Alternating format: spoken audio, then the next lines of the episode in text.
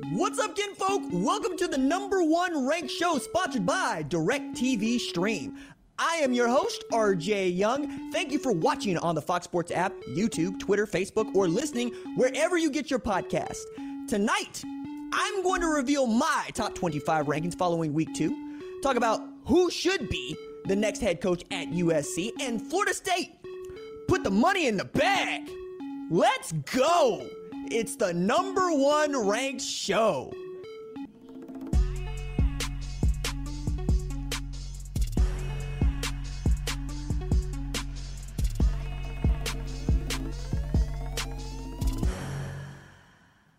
All right.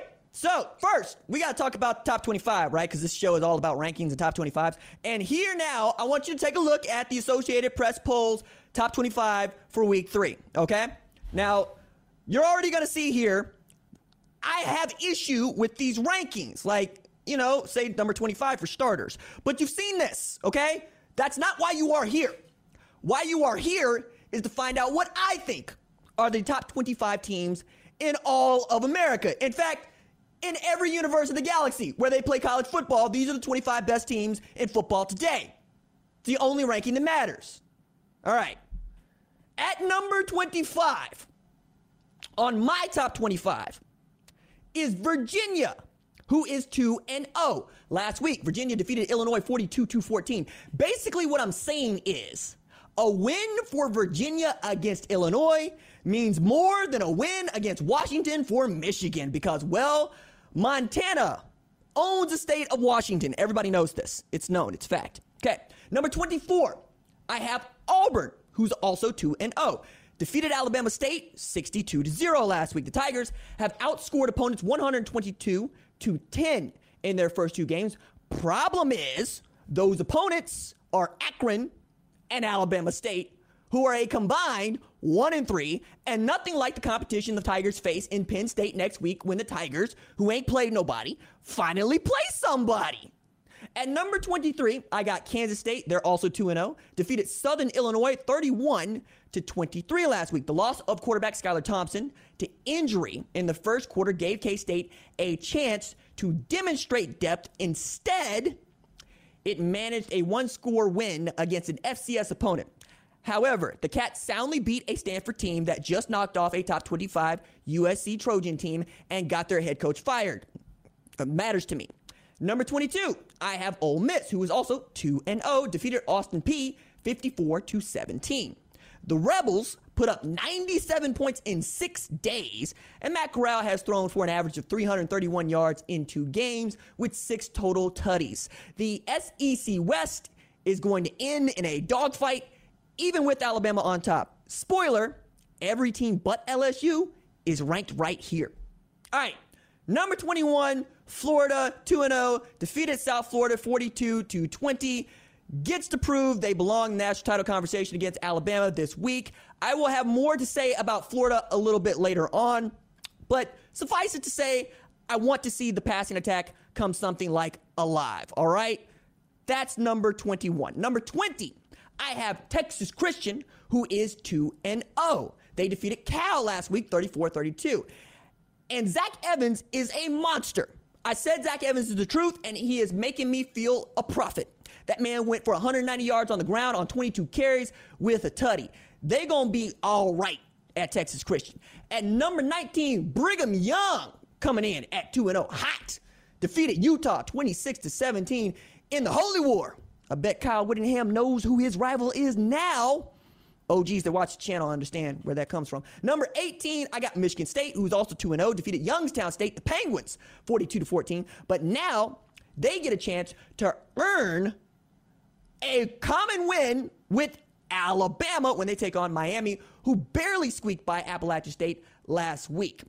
Number 17, I got Arizona State, 2 0, defeated UNLV 37 to 10 gets BYU in one of just three ranked matchups this weekend. I'm gonna be paying attention to that game. Number 16, I got Rutgers. 2 and 0. Paul Rozeson's Rutgers defeated Syracuse 17 to 7. Rutgers has forced eight turnovers, notched seven sacks, and outscored opponents in two games by a stupid number. Rutgers has allowed just four more points, 21, than Washington, a territory of Montana, has scored all season just 17 and is allowing just 14.8% on third downs converted. You better watch your pockets when you play in Piscataway because these men are liable to empty them. At number 15, I got Cincinnati. Yes, Cincy fans, you're ranked 2 0, defeated Murray State 42 7. Just feels unfair. Firstly, because everybody knows Murray ain't a state. Also, beat Miami of Ohio 49 14 to start the season and still ain't played nobody. That changes this weekend when they get Indiana. And that team might have what it takes, you know, what it takes, or I should say, that team ain't got to take it from Cincinnati, even if they do have to take it from Ohio State. You know what I mean? Like Indiana got a little pride about them, or we'll find out. Number 14, I got Virginia Tech, who is also 2 0. They defeated Middle Tennessee 35 to 14. Followed up its top 10 win against UNC with a 35 14 win against Middle Tennessee, as I said. They battle West Virginia, who have what it takes to expose the Hokies, or do they? We'll see what Neal Brown's up to. Number 13, I got Coastal Carolina 2 0, defeated Kansas, a good Kansas, 49 to 22. They get the same Buffalo team that lost 28 to 3 to Nebraska. They ought to make light work of the Bulls like a dumpster full of Stay Puft marshmallows. You understand what I'm saying? Number 12, I got Texas A&M 2 0. They defeated Colorado 10 to 7. Shortly here, because I'm going to talk in depth about them here in just a little bit. Haynes King was lost early to a fractured tibia. And ampersand U backup quarterback Zach Calzada replaced him, had a late charge in the fourth quarter to seal the victory. We'll talk a little bit more about the Aggies in a bit. Okay, number 11, Arkansas defeats Texas 40 to 21.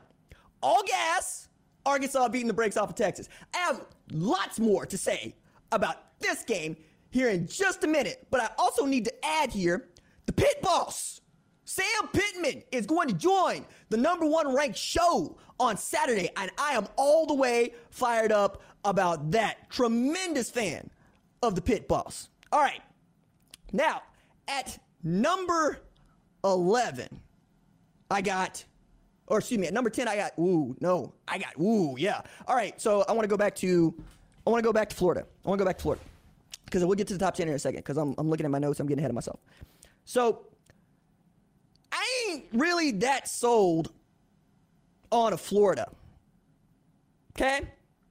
I'm not really that sold on a Florida because I didn't watch the two games and I haven't seen much of a passing attack. Okay? I haven't seen much of a passing attack, and I don't know what to do with this defense because they beat South Florida 42 20, which seems fine on paper. I watched North Carolina State stop a mud hole in South Florida 45 to 0. You telling me that Florida is supposed to be contending for the SEC East, which, as far as I'm concerned, is Georgia's division, and then playing for an SEC championship for which they would have to get past the Alabama team they face this weekend. All right? Florida fans, I see you in my mentions. I see you on the tweets. You got things to say.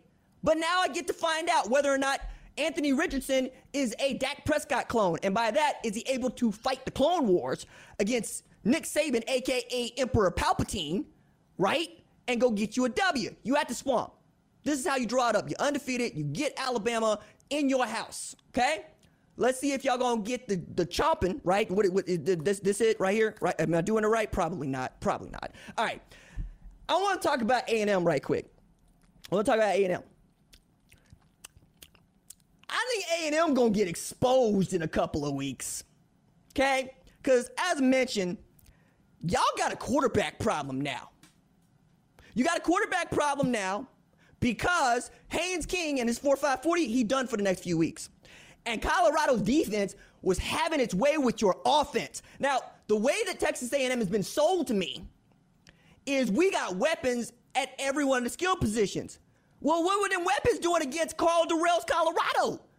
Y'all were letting a true freshman at quarterback get the best of you in the first half before Mike Elko decided, hey, we can't we can't allow this no more. All right. I don't want them to gain another yard. All right. You come back, you get a 10 to 7 win against Colorado, a team you should probably beat by three touchdowns. If you expect to go and get a W against Alabama next month, let alone beat an Arkansas team that I think is ready to come for you and to end this losing streak against you. All right. Which leads me to I want to talk about the Hogs. I want to talk about Sam Pittman calling the Hogs against a Longhorn team that I rank number six in the country, who showed up to Fayetteville to get blasted on. Got just shellacked. Like, cat, let me get those notes for Arkansas right quick, because I want to make sure I get this right. Because Texas fans were, were at church on Sunday, right? Talk about smelling like smoke, smelling like gin, and check it for for talking to church, talking about you a lie and the truth ain't in you. Texas fans was hot. They was all the way hot.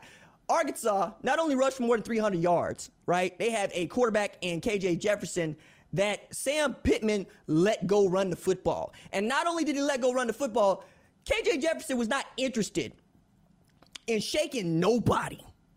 KJ Jefferson was interested in running over people. All right. And then you got some outstanding special teams play, right? You had a kicker make four of his first four field goals. That's not a small thing, especially after you muff a punt, punt and you put Texas down there in a position to score. All right. Razorbacks, as I said, run up the yardage, notched three sacks, cooked turnovers, and ran off Hudson Card in their win against a ranked Texas team. The Hogs look capable of beating A&M for the first time in nearly a decade, September 25th. That jukebox might turn on and never turn off again. Arkansas holds the all-time record over the Aggies with a 41 to 3 and 3 excuse me, 41 33 and 3 record. But the Farmers have won 9 in a row since 2012, matching the series record that, you know, the winning streak was in Arkansas, first team to set the series record in 1958 1966. That's a long time ago. Arkansas hasn't started the season 3 and 0, though, since the Obama administration in 2016. They get an opportunity to do that against Georgia Southern this weekend if they can get past Georgia Southern. And then they manage to defeat the Farmers. They'll start 4 0 for the first time since 2003. That year, Houston Nutt was head coach. A number nine Arkansas beat an unranked Alabama 34 31 and Get Rich or Die Trying came out on compact disc. I had it. I had it in my little gold compact disc player, right? It was one of the greatest moments of my life. And it's the only gift Fitty has ever given the world. Fitty showed up to University of Tulsa to do a concert one time, tried to do 17 minutes and leave. I was never more proud of our DETA students who said, uh-uh, you want this check? You better go back out there and you better give my children a full hour. Fitty just trying to fleece us. Like that was it. Meanwhile, as I said, Texas fans,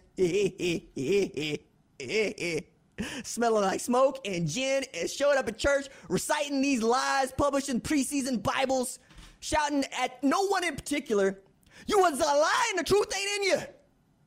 Shout out Casey Thompson again, who's gonna get the start against Rice.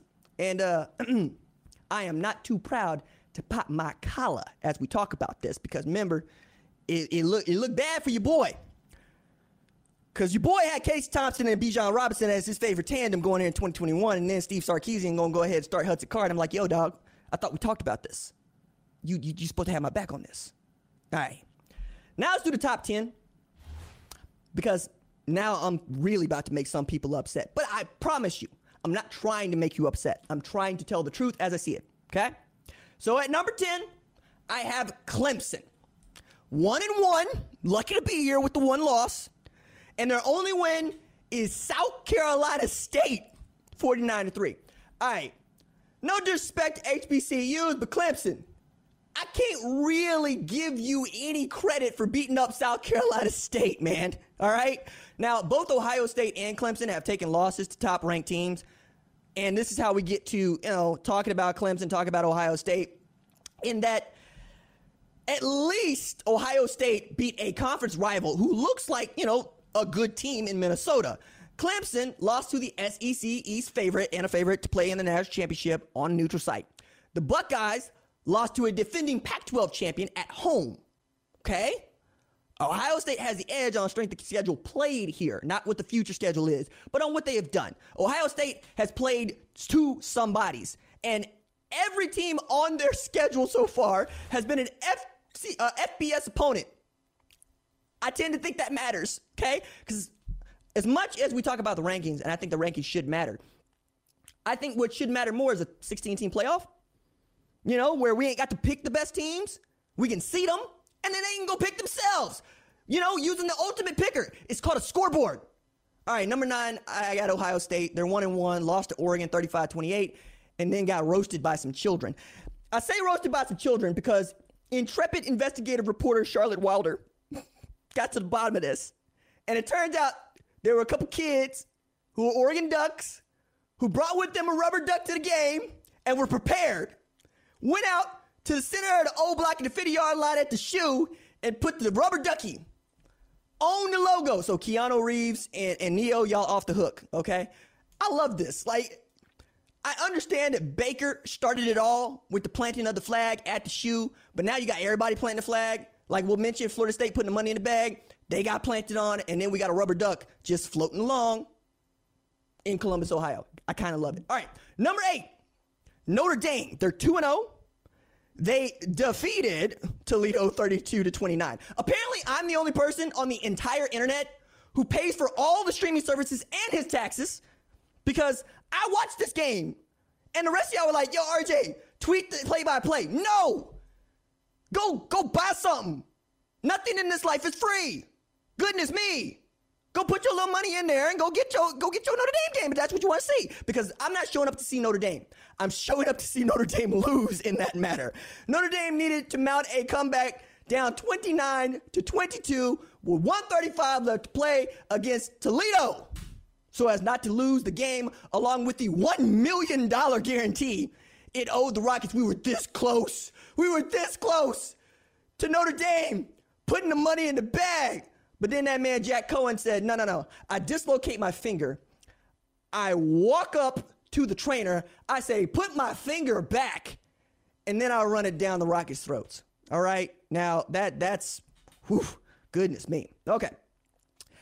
I kind of am very excited about Notre Dame because, uh, well, they get a really big game against Wisconsin here in a couple of weeks. And Wisconsin, y'all got an opportunity to get back in my good graces. Go to Chicago, go get you a win on Big Fox, and then we'll see what the what the rest of the college football landscape looks like. Number seven, I got UCLA, who was coming off a bye week, 2 0, and they're gonna need it. The Bruins get a Fresno State Bulldog team that is in it to win it. You saw what Fresno State nearly did to Oregon, and you saw what Oregon did to Ohio State. You better watch your B A C K U C L A. Because Kalen DeBoer, that man was 67 and 3 at the University of Sioux Falls. That man is used to winning football games. He's not used to losing to anybody at all. UCLA, you better come to play. Number six, I got Penn State. They're 2 0. They defeated Ball State, which again doesn't seem fair because everybody knows Ball ain't no state. Ball don't lie. 44 13. Now you get Auburn. An Auburn team, the SEC fans continue to gas up. I don't think they're any better than Florida, but they have an opportunity, like Florida, to prove it this weekend going up to Happy Valley. Let's see if you can go knock off the Nittany Lions because I have them there on the strength of that Wisconsin win. So, what would it mean if Wisconsin goes to beat Notre Dame? This is why we do the rankings, right? This is why we talk about these things. This is why we hash these things out. Okay. If Penn State gets past Auburn, that that that won't do much for my rankings, right? Because at number five, I got Oklahoma, who who hung 76 on poor Western Carolina. Hope the money was worth it. Gave up zero. Someone paid $54.99 to watch that game too. The Sooners get hated Nebraska this week. And I got to go in some depth here. In 1997, Scott Frost, the head coach of Nebraska now, was quarterback at Nebraska then. And Nebraska stopped a mud hole in Oklahoma and walked it dry en route to a national title. They beat Oklahoma nice to seven. That is 69 to seven. The Huskers rushed for 409 yards and sacked now Virginia Tech quarterback and then OU quarterback and pride of Tulsa, Oklahoma, Justin Fuente, five times. Grant Wistrom had 10 tackles in that game, three forced fumbles, two sacks, and a fumble recovery, filled a Gatorade bottle, kicked the extra point, painted the fence, took concession receipts, all of it. At one point in recent history, though, the Huskers were more feared than Isaac and Malachi walking through fields of corn, okay? More feared than Jason Voorhees in an international harbor. More, more, more international harvester. Got to get the stir in there. More feared than Freddy Krueger in coveralls, wielding a swing blade. And if you're not from Oklahoma, and you're like, why does this game matter? Nebraska's not any good. Oklahoma's over is over to overmatch them. You might not get it because you're not from here. So I'm going to school you. Because Lincoln Riley might need to break the scoreboard on Saturday for some older OU fans to feel the Sooners have appropriately beaten the hell out of the Huskers. Okay? It's not about how close it's going to be, it's about how far apart it's going to have to be. What does OU Nebraska mean to the old heads? What does rivalry mean to football? Here are some stories in advance of the 1987 OU Nebraska matchup, which is special to me because it's the year I was born. The LA Times wrote a feature about this, included stories like this one. Number one, a Chicago man was transferred to Kuwait, but refused to go unless he could be furloughed for Nebraska, Oklahoma.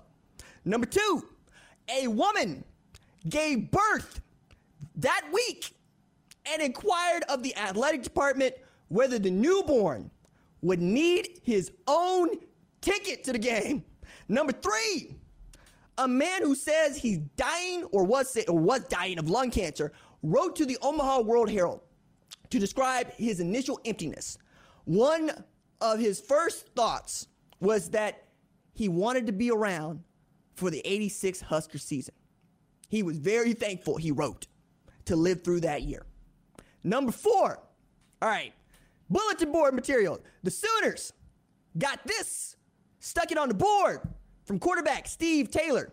When he was asked about Oklahoma, he said, quote, the flat out truth is Oklahoma can't play with us. They are not good enough. Let me tell you, it might not even be close. I mean that. Where has been that smack talk? I want that in my football. Asked to compare himself to the injured Oklahoma quarterback Jamelle Holieway, the normally soft-spoken Taylor seems to have lost it. This is in the LA Times. He said, quote, I don't think there's any comparison I'm faster. I'm quicker. I throw better. Just, just, just, just, I love this. Number six, the sixth best story. The Huskers wanted all the smoke. I got skull cracked by that wishbone, 17-7 in Lincoln. Sooners threw down a stake, yelled boomer in front of the Nebraska's family and children, they wife and everything.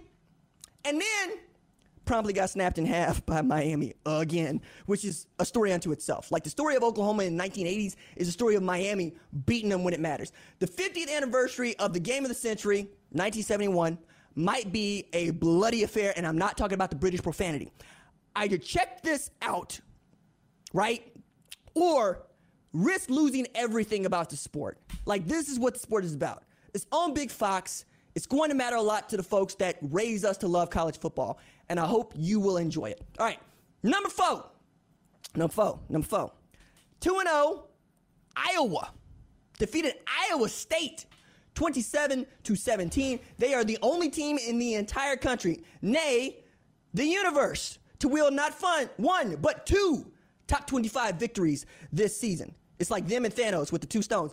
Number three, after Iowa, I got Georgia. They 2 0. Now they beat Clemson, who we all think is decent enough. I rank them number 10. And then they whooped University of Alabama, Birmingham, 56 to 7. Okay? And they felt so good about their chances going into that game that they started the Ryan Fitzpatrick of college football, Stetson Bennett. They whooped the Dragons like they had Shang-Chi's 10 rings telling you, man, it wasn't fair. Number two, I got Oregon. Day 2 and 0. Obviously, they defeated Ohio State 35 28 last week. We'll see what happens the rest of the way, but they have a clear path to college football playoff. Number one, Thanos himself with the gauntlet, Alabama. They whooped up on Mercer. Poor old Mercer in Georgia, 48 14. The SEC West is 13 and 1 this season. Now, five of its seven members are ranked in the AP's poll, right? I got six in there, and Alabama leads the way because, well, they're Alabama. But I have to say, the week two slate of top 25 games was awful. And I mean the O F F A L awful. Okay? Just just just just refuse on the floor. What am I supposed to do with this? How am I supposed to rank you accordingly after this? All right.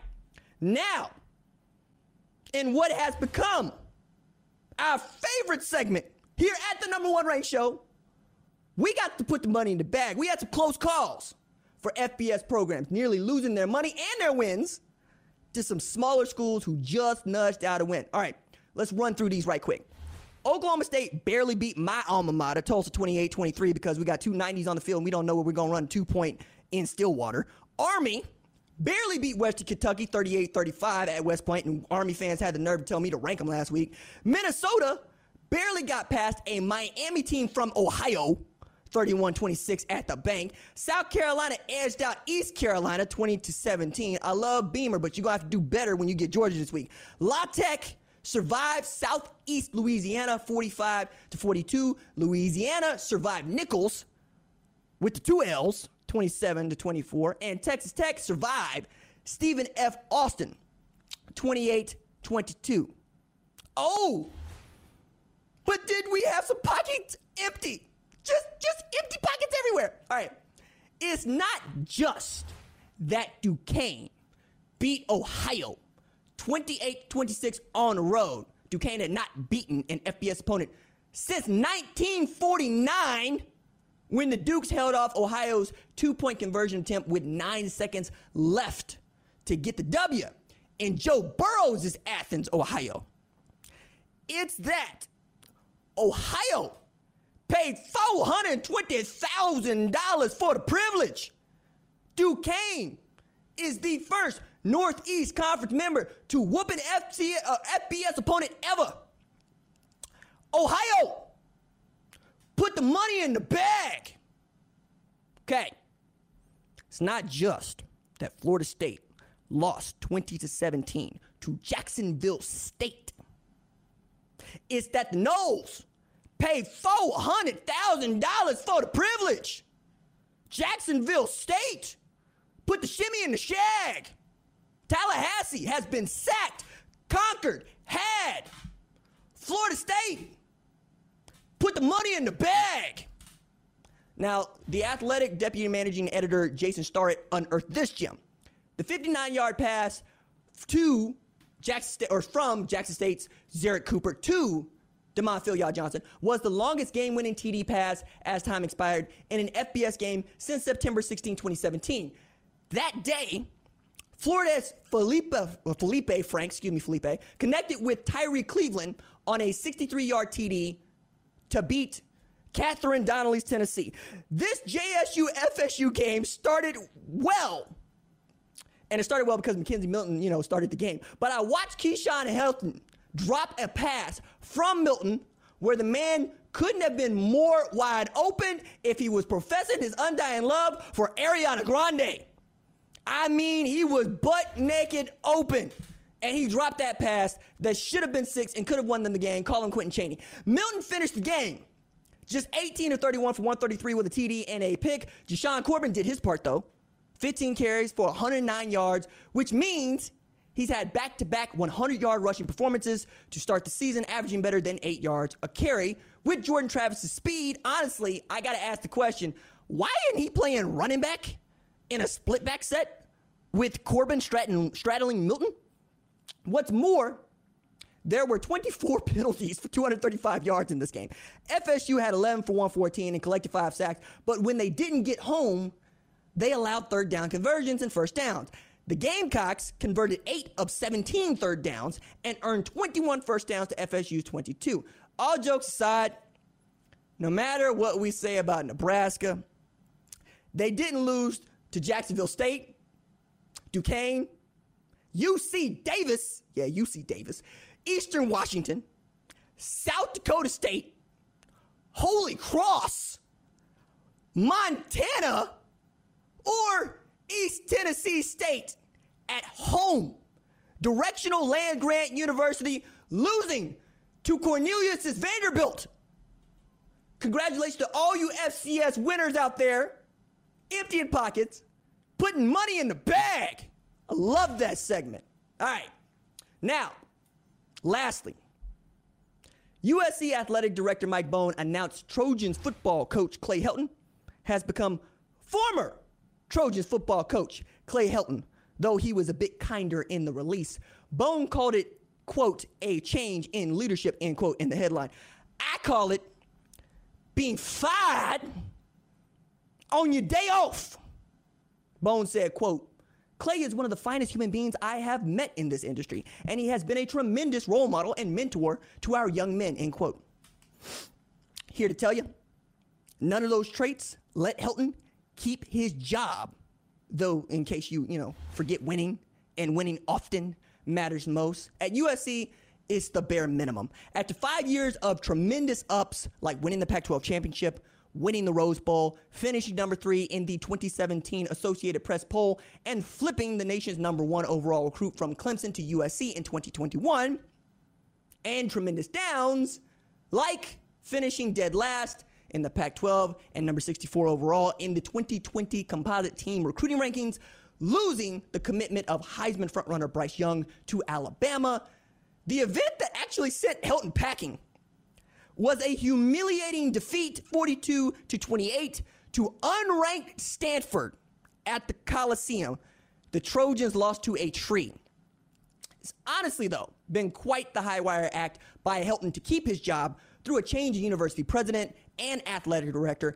And he seemed to have done enough last year to get, you know, his conference and his program back into not just the conference title game, but also in the conversation as one of the top 25 teams in the country start the season. Okay.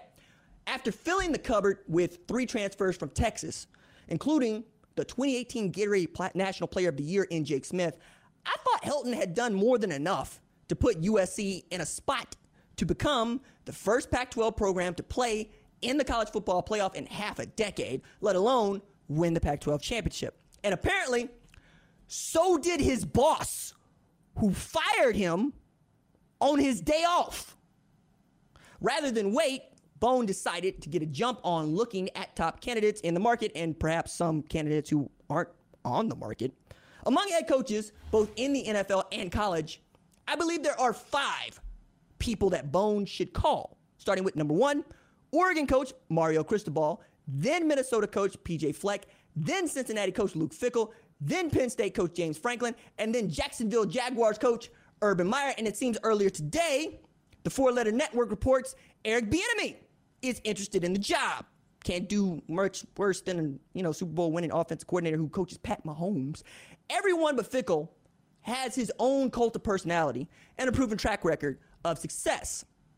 Fleck flipped Western Michigan into a New Year's Six team and Minnesota into an 11 win program. Franklin left with a winning record at Vanderbilt who lost to directional Tennessee Land Grant University two weeks ago.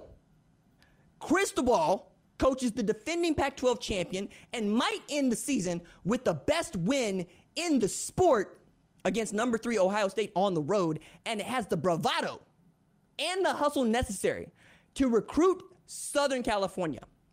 We know this because he's recruiting and developing players from Southern California right now. You know, like presumptive 2022 number one overall pick, Kayvon Thibodeaux. And Fickell, he's perhaps got the inside track, having worked for Bohn at Cincy when Bohn was his athletic director, as well as coaching his Bearcats to a narrow loss in the Peach Bowl in a de facto road game against Georgia in January and a top 10 team in September. To some, not necessarily to me. Among assistants, though, both in the NFL and college. We'll start with Bieniemy, but I also think that Bohn needs to call Notre Dame defense coordinator Marcus Freeman before he calls anybody else. Along with Freeman, Alabama wide receivers coach Holman Wiggins, Oklahoma coach Dennis Simmons, Clemson defensive coordinator Brent Venables, and Carolina Panthers offensive coordinator Joe Brady all need to be gauged for their interest and interviewed. You might also reach out to Ted Lasso and see if he would like to give up one of his assistants. Freeman has been one of the rising stars in the sport for the last three years, and his boss believes he'll be a head coach soon. Why not USC? Perhaps Venables will say no, like he said no to li- literally every other head coaching gig, but you got to call him. He's too good at his job. Wiggins developed one of the, you know, just second wide receivers in the last 30 years to win the Heisman Memorial Trophy, you know, and Dennis Simmons at Oklahoma steadily turned Oklahoma into the kind of wide receiver factory that put Marquise Brown and CeeDee Lamb into the league like three years apart. Brady perhaps is the person you go to if you end up looking to the air, like as in to air out your attack again, as Helton was forced to do with the hires of Cliff Kingsbury and then Graham Harrell. He, like Wiggins, Meyer, and Venables, also holds something USC hasn't since Pete Carroll was head coach. It's called a national title ring. If USC managed to swoop any one of those coaches who have, you know, had the big job in the Big Ten, Fleck, Franklin, and Meyer, to name the three, we know that the alliance is working out just fine for the Pac 12. And then there's a bit more outside the box thinking. Check this out Trent Dilfer should be the next head coach at USC, an industry source told me. Excellent recruiter, works with Elite 11, and he's obviously connected. Who has the direct relationship with elite athletes like him? Nobody comes close to Dilfer. USC needs to recruit talent. Dilfer can do that and more. End quote. As head coach at Lipscomb Academy, his program made the state championship last year. He's also has, you know, tremendous background as a sports media professional and a Super Bowl ring as a starting quarterback. The most interesting part of Dilfer's resume is his work with Elite 11, though, where he's seen and evaluated most first round quarterbacks in the NFL over the past two decades. Quietly, he's one of the most influential people in recruiting, quite honestly. But there's a reason Meyer's name has been bandied about for the job since he announced his retirement at Ohio State in 2018. He's a fit. And college football coaching jobs are as much about fit as the shoes you wear to run a marathon. You pick the wrong shoes, and it's going to be a brutal 26.2 miles that you might not even finish. And the USC job is unlike any other in America for starters. They once had a head coach who could make a death penalty joke and get the laugh, along with four national titles. Pete Carroll was as likable and brimming with personality as any coach ever in the sport. Add to that, he's the second most successful coach in college of the 21st century, and he hasn't coached a sport in more than a decade.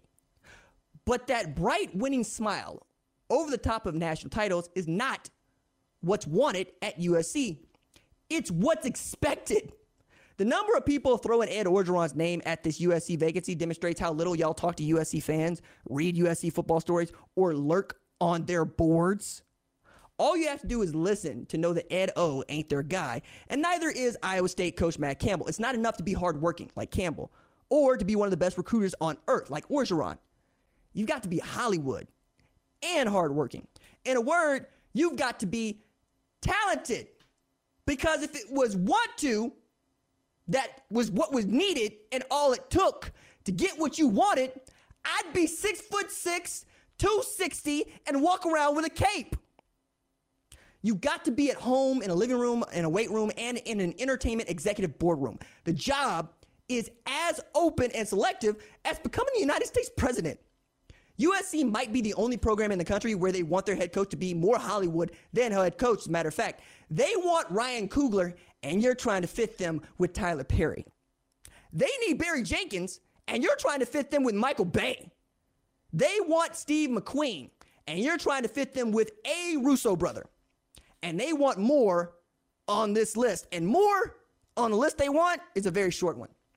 But it's attainable because not too long ago, we talked about the USC Trojans like we talk about the Alabama Crimson Tide. They don't just want to win at the box office. They want the Oscars and the prestige to go with it. They don't need a filmmaker. They need an auteur. Bohn's job now, find him and back the Brinks truck up to get him.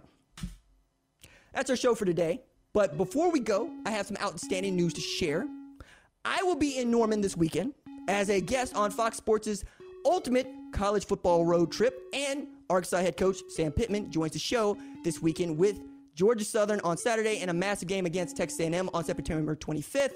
The number one ranked show is hosted by me, RJ Young. Thank you to our sponsor, DirecTV Stream. Our lead producer is Catherine Donnelly. Our director is John Marcus. Our social media manager is Javion Duncan. Our lead of screening is Rachel Cohn. Our editor is Atang Tejano. And our executive producer is Kristen Herlihy. That is it for me.